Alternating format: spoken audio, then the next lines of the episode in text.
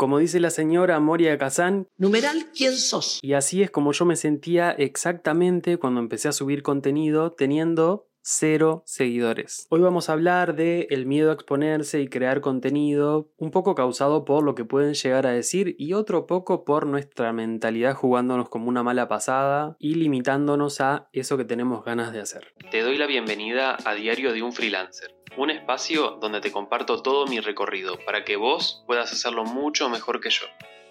¿Qué temita el exponerse, no? Porque mm, en principio nosotros pensamos que todo lo que está en internet queda para siempre y eso en cierto punto es verdad. Una vez que nosotros publicamos algo ya deja de ser nuestro porque si se vuelve viral o si tiene una repercusión muy grande, la verdad es que eso se empieza a replicar y la gente lo descarga y lo tiene en sus dispositivos y bueno, pero si somos honestos, ¿qué chance va a haber de que pase eso? Y que además de que pase eso con algo negativo nuestro, porque si nosotros nos volvemos virales por algo que hicimos, que está bueno, y la verdad que está buenísimo quedar para siempre en Internet, cuando yo empecé en junio de 2023 a crear contenido, empecé con mi cuenta de TikTok e Instagram con cero seguidores. Me reservé el nombre de usuario, diario un freelancer, en las dos cuentas y me empecé a seguir desde mis cuentas personales, así que en realidad no tenía cero, sino que tenía un seguidor para ser como un poco más preciso. Y obvio, teniendo un seguidor, que encima soy yo, ¿qué voy a subir contenido? Me daba como mucha cosa el decir, ¿qué va a pensar mi entorno? O sea, alguien que le llegue ese video va a pensar como este está flasheando que es Moria Kazan, que es una celebrity, o sea, que es un influencer y en realidad no lo sigue nadie. Pero bueno, la realidad es que estuve como bastante tiempo dándole vueltas incluso porque yo quería como ya entrar a redes como con una idea muy pensada y muy armada y no fue lo que terminó pasando porque me di cuenta de que esa idea o todas esas vueltas que yo estaba dando de uy no, todavía no estoy preparado porque tengo que pensar bien qué contenido voy a hacer después o qué productos digitales voy a ofrecer o cómo voy a monetizar esto, qué voy a hacer después eran en realidad un millón de excusas porque no me animaba a empezar a hablar a cámara y mostrarlo al mundo. Entonces un día eh, algo que me gusta a mí hacer mucho es cuando estoy frustrado o como bloqueado es salir a caminar y escuchar algo o escuchar música. También es un espacio como para charlar con mi mente. Entonces una nochecita salí a caminar porque estaba como bastante enojado, desmotivado, no sé, no me acuerdo bien ni qué me pasaba, pero sé que estaba como muy bloqueado. Entonces, bueno, salí a caminar, me puse a pensar como, bueno, ¿qué quiero hacer realmente? Porque lo que estoy haciendo hoy no me tiene descontento. La verdad es que me gusta, pero siento como que hay algo más. Y a mí me encanta crear contenido desde siempre. Pero claro, lo que yo hacía hasta el momento es crear contenidos para otro, obviamente. Voy, grabo o me manda los videos y edito, publico, pero yo hasta ahí en el anonimato, no aparezco en ningún lado y el riesgo es muy bajito. Entonces ese día, como preguntándome un poco qué quería hacer de verdad, como tratar de ser honesto, bueno, qué quiero hacer, me di cuenta de que tenía ganas de empezar a compartir todo este camino que yo había hecho como freelance y que me había costado un huevo, que me había encontrado con muchas dificultades, con cosas que no vi en ningún lado, no leí en ningún blog, porque no había demasiada información, entonces quería como compartir eso al mundo para hacerlo un poco más fácil a las personas que quieren dedicarse a trabajar por su cuenta. Bueno, resumen, versión corta, volví, agarré el celular, puse play en la cámara, ay, qué viejo, puse, puse a grabar en el celular y mm, se me cayó la cédula. Y en realidad lo único que hice fue empezar a hablar lo que tenía ganas de contar de mi historia, cómo había llegado hasta ahí. Conté que había trabajado en un departamento de marketing, que me había desbordado el estrés y que había decidido trabajar freelance y que si vos estabas en la misma, esta iba a ser tu comunidad donde ibas a encontrar herramientas y cosas para poder hacerlo un poco más liviano. Todavía ni siquiera sabía qué iban a encontrar porque yo no tenía nada pensado ni armado. Bueno, ese video con una calidad dudosa, con una iluminación muy mala porque era de noche encima, explotó en TikTok.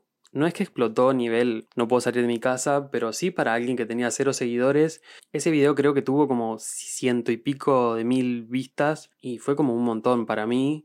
Entonces fue como, ah, bueno, acá hay una oportunidad de algo que no tiene que ser perfecto, tampoco tengo que ser como una figura pública para poder sentarme en mi casa con el celular y hablarle. Y fue como, bueno, esto es algo totalmente distinto a lo que yo conozco. Además de eso, que fue como un lindo resultado que tuvo el video, que podría haber pasado, pero podría no haber pasado y no pasa nada, no importa, no tenemos que romperla con el primer video que hacemos. Algo que me pasó fue darme cuenta de que una vez que yo publiqué el video no pasaba nada, no había gente burlándose de mí o capaz que sí con sus amigos, así que no me enteré tampoco, entonces no fue como nada de lo que yo fantaseaba o pensaba como de todo esto que les decía de que van a decir de mí, que me voy influencer, bla, bla, bla, no pasó nada. Entonces me fui dando cuenta que eso, que las redes son súper efímeras, que alguien que vio tu contenido y no le gustó va a seguir de largo y en un rato ya no se va a acordar más porque con la cantidad de cosas y videos que vemos por día no tenemos registro de, de tanto, digamos, no podemos retener tanto porque es inviable. Lo cual la verdad es que es un alivio porque, porque nada, o sea, no sentirte como tan importante o tan relevante le saca un peso, porque lo que tenés para decir lo puedes decir tranquis, igual ya sabes que no es que vas a revolucionar las redes o va a pasar, ojalá que sí en realidad, pero la verdad es que en general consumimos mucho contenido y no hay nada tan terrible como para dejar de subir contenido o no animarnos. Bueno, y ahora vamos a ir con cosas como más prácticas. A mí me gusta como más allá de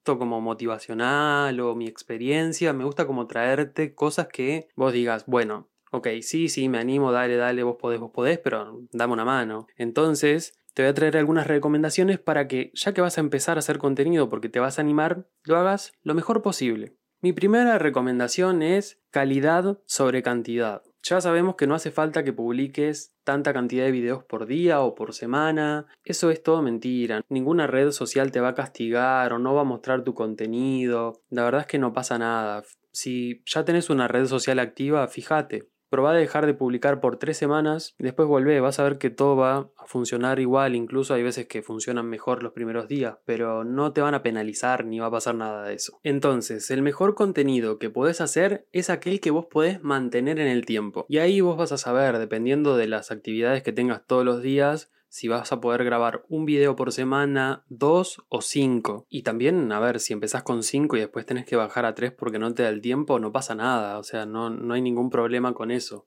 Pero sí está bueno que te enfoques en dar algo de calidad, que esté bueno, que esté bueno lo mejor que vos puedas visualmente, lo mejor que vos puedas de audio y sobre todo de contenido. Pensá en qué le vas a decir a ese público. Y antes de pasar al próximo punto que está enganchado con este, te quiero decir que tampoco te obsesiones, o sea, no seas como yo que estás como buscándole siempre el detallecito, sino que bueno, vos trata de hacer lo mejor que puedas. Eso va a estar bien. Después, con el tiempo, lo vas mejorando. Yo empecé grabando únicamente con el celular, como te decía, con una lamparita de noche y nada que ver. Y después, de a poco, fui sumando un micrófono para el podcast, una luz, un trípode y cositas chiquitas que van mejorando un poco el contenido, pero tampoco es que te van a cambiar sustancialmente el contenido. Ahora, el segundo punto que te decía que viene enganchado con este es tener en cuenta a quién le vas a hablar, porque no le puedes hablar a todo el mundo. Si tratas de hablarle a todo el mundo, lo que va a pasar es que tu mensaje va a quedar como lavado, o sea, no va a llegar. Yo en mi caso le hablo a personas que quieren dedicarse a trabajar por su cuenta o que ya trabajan por su cuenta pero quieren mejorar algunas cosas de su forma de trabajo, cómo se organizan o lo que sea, pero eh, son personas que quieren trabajar independiente. Una vez que vos tengas definido a quién le vas a hablar, tenés que ponerte a pensar qué le vas a decir a esas personas.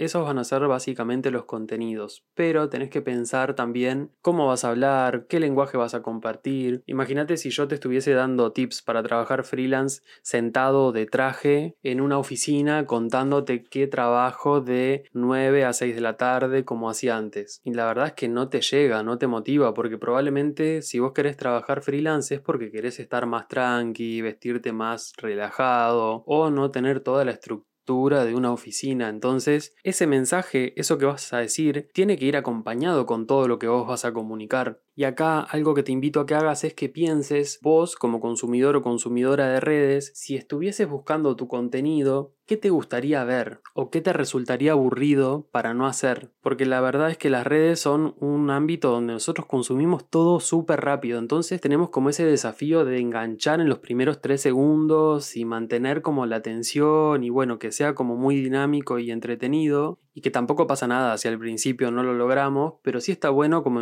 entrar en ese training de ir descubriendo o explorando esto funciona, esto no funciona, siento que puedo ir por acá o por acá no, y para mí el mejor ejercicio para eso es pensar nosotros como consumidores qué nos gustaría ver en redes. O simplemente por ahí ponernos a ver en redes qué es lo que aparece. Te diría que incluso ni siquiera dentro de tu rubro, fíjate en otras cosas que estén haciendo. Porque por ahí yo puedo ver a alguien que está haciendo un unboxing de unos productos de skincare y me doy cuenta de que en realidad está haciendo como una tarea o, o mostrando algo y mientras tanto va contando como un story time o algo así que es como súper atractivo. Entonces yo en realidad no es que me estoy copiando del contenido de la otra persona. Yo lo que puedo ver ahí es como como este formato de mostrar que estoy haciendo algo y a la vez estoy contando otra cosa, engancha y es atractivo. Entonces, ¿cómo lo puedo yo amoldar o traer a lo que yo comunico? Y esto del formato va súper enlazado con el tercer punto de la creación de contenido. El primero es el público, el segundo es el mensaje y el tercero es cómo se lo vas a decir, o sea, el formato. Y ahí también vos vas a tener la tarea de encontrar tu formato, porque no necesariamente todo tiene que ser video hablando a cámara. Hay una realidad objetiva que es que los videos, los reels en Instagram es el único formato hoy en día que te permite alcanzar cuentas por afuera de la tuya. Después podés lograrlo con un carrusel o con un posteo si la gente lo comparte, pero a un nivel que tiene que ser, no sé, una frase o el horóscopo o algo demasiado atractivo para que la gente lo comparta así como orgánicamente. El común de las publicaciones la verdad es que no son tan compartidas y no, no alcanzan, digamos, a llegar a cuentas por fuera de tus seguidores. Pero vuelvo a lo mismo, que vos tengas que hacer reels no quiere decir que estés sentado o sentada frente a cámara hablando y hablando y hablando. Puedes mostrar tus procesos, puedes mostrar cómo trabajas, puedes contar una historia y no te quiero dar muchos más ejemplos porque todos los que pienso son de mi rubro y capaz que vos estás en otra cosa y yo te condiciono. Pero bueno, pensá en distintas cosas que vos puedas aplicar a lo que vos querés contar. Bueno, y por último, un cambio que yo hice muy grande fue sacarme el personaje a la hora de crear contenido. Porque en otras oportunidades que yo había intentado compartir contenido más bien de marketing, que es lo que yo había estudiado, la verdad es que me ponía como súper serio o muy técnico y me fui dando cuenta, o sea, los resultados que tenía no eran buenos y me fui dando cuenta que eso no engancha por un lado, al menos en mi caso, pero más allá de eso, la verdad es que es un bajón estar haciendo como... O sea, ni siquiera es un personaje que yo pensaba, no es como, bueno, voy a ser un personaje, sino que es como que me salía así naturalmente. Vieron que a veces cuando nos grabamos al principio nos quedamos como inmóviles, parece que estamos como súper trancados o como inexpresivos, y eso es práctica, pero mm, ir dejando eso de lado y tratar de decir, bueno, ¿cómo comunicaría yo, cómo le diría yo esto a mis amigos si se los tengo que contar? Supongamos que que mis amigos quieren trabajar freelance. Ok, ¿cómo se los cuento? Porque aparte mis amigos probablemente tengan más o menos el rango de edad de las personas que me siguen o que les interesa trabajar freelance. Entonces, bueno, ahí fui encontrando como una forma de comunicar que es mucho más orgánica y que fluye mucho más conmigo y la verdad me ayuda a, a poder crear como mucho contenido y que ese contenido conecte porque estoy contándote algo que es genuino y que de verdad pasó y con una forma que también es genuina. Bueno, y recapitulando entonces, animate a crear contenido, prioriza calidad sobre cantidad,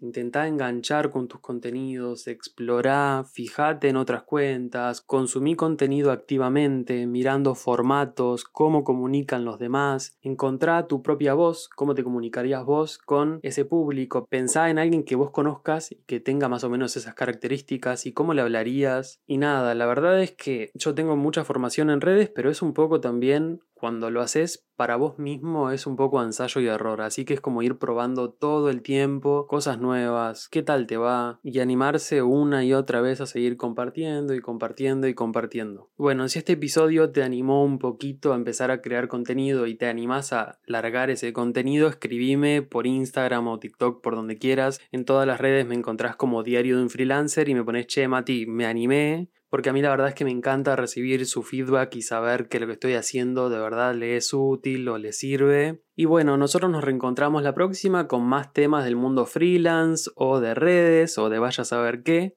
Así que hasta acá llegamos y muchas, muchas gracias por escucharme y estar siempre ahí del otro lado.